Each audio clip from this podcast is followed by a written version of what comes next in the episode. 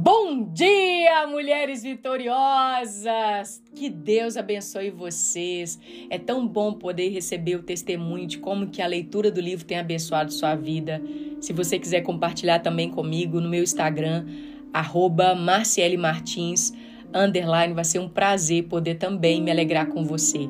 Estamos agora no áudio 19, fazendo a leitura do livro Enraizado, os lugares escondidos onde Deus desenvolve você, do autor Ben Lipscher, pastor e fundador do Jesus Culture. Abrace a fraqueza.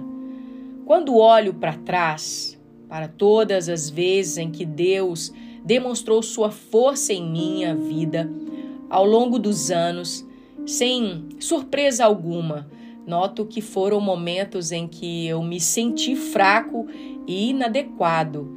Mas quando coloquei esses momentos ju juntos, percebi que eu nunca havia escolhido abraçar a fraqueza como parte necessária para o surgimento dele em minha vida. Desde que percebi isso, entrei em uma jornada de abraçar minhas fraquezas.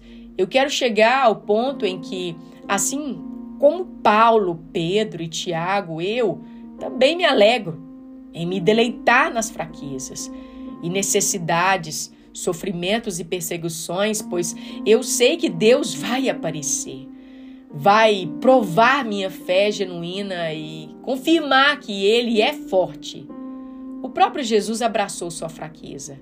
Ele se tornou totalmente quebrado, vazio e acabado até que o ponto de morte. Então, o Deus que ressuscita os mortos apareceu. A história mudou quando Deus aperfeiçoou sua força na fraqueza de Jesus. E eu creio que nós mudaremos a história quando convidarmos Cristo para fazer o mesmo em nossa vida. Capítulo 6 Além das emoções. A lei do Senhor é perfeita e revigora a alma. Os testemunhos do Senhor são dignos de confiança e tornam sábios os inexperientes. Os preceitos do Senhor são justos e dão alegria ao coração. Os mandamentos do Senhor são lípidos e trazem luz aos olhos. Por ela, o teu servo é advertido. A grande recompensa em obedecer-lhe. Salmos 19, 7, 8 e 11. A avó de CJ tem 93 anos e ainda vive na mesma fazenda em Valcali, na Califórnia, onde cresceu. A primeira vez que visitei a fazenda, preparei um enorme, reparei uma enorme laranjeira no meio da, do gramado, carregado de frutos maduros. Isso era novidade para mim, que cresci na cidade e não tinha árvores frutíferas no jardim. Então me aproximei para admirar a árvore. Quando perguntei à vovó se podia colher uma laranja, ela disse que eu podia colher quantas quisesse. Arranquei uma e descasquei, inalando o seu aroma cítrico e fresco. Quando coloquei o primeiro gomo na boca, parecia que estava comendo a laranja mais gostosa de toda a minha vida.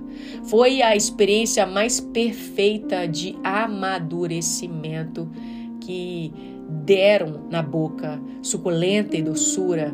Imediatamente aceitei sua oferta e arranquei outra.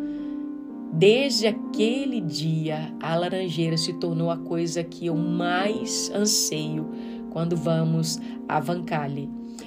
Sempre me lembro, vou pegar uma laranja.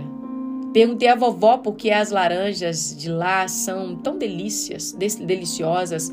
Ela explicou que o solo de Vancaville é particularmente profundo, rico e fofo, e as raízes das árvores é, conseguem ir fundo e prospera nela. Boas raízes em solo, bons produzem frutos bons. Para desenvolver um bom sistema de raízes, nossas vidas precisam estar enraizadas em solos da palavra. Deus desenvolve nossas raízes em muitas áreas, mas nenhuma é muito importante do que se aprofundar na palavra de Deus. Davi entendeu isso e ele comparou aquele que mediram na lei do Senhor, meditam na lei do Senhor, a Escritura, né, como uma árvore frutífera plantada à beira de águas correntes.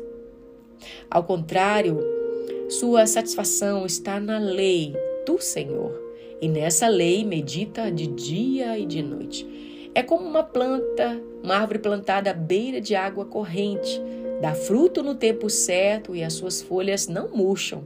Tudo o que ele faz prospera. Salmos 1, 2 e 3.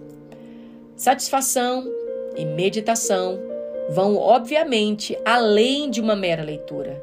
Se quisermos um sistema de raízes firmes, plantados na palavras, devemos nos aprofundar na Bíblia meditando, estudando, memorizando, orando, especialmente praticando. Davi tinha uma satisfação e meditava na palavra de Deus. Apesar de muitos salmos revelarem seu profundo conhecimento nos livros de Moisés, as escrituras do seu tempo, nenhum deles o fez melhor do que o Salmo 119, o maior salmo de todos. Esse poema de 176 versos é inteiramente dedicado a descrever o apreço de Davi ele tinha pela Torá, a lei de Deus, e por todas as maneiras pelas quais ele a informou, fortaleceu, protegeu e guiou.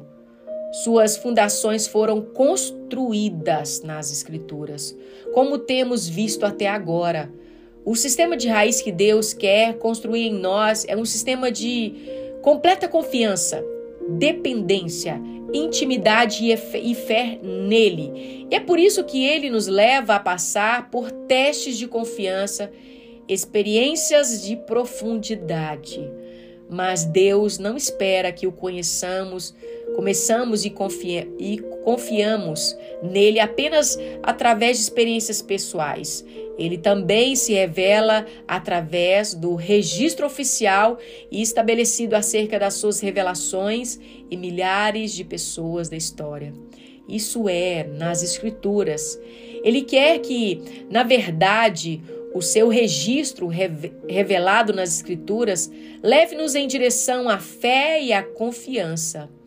O apóstolo Paulo escreveu: Consequentemente, a fé vem por ouvir a mensagem. A mensagem é ouvida mediante a palavra de Deus. Romanos 10, 17. Sua habilidade para ouvi-lo vem quando suas raízes se aprofundam em solo da palavra. E quando você o ouve, a sua fé se desenvolve.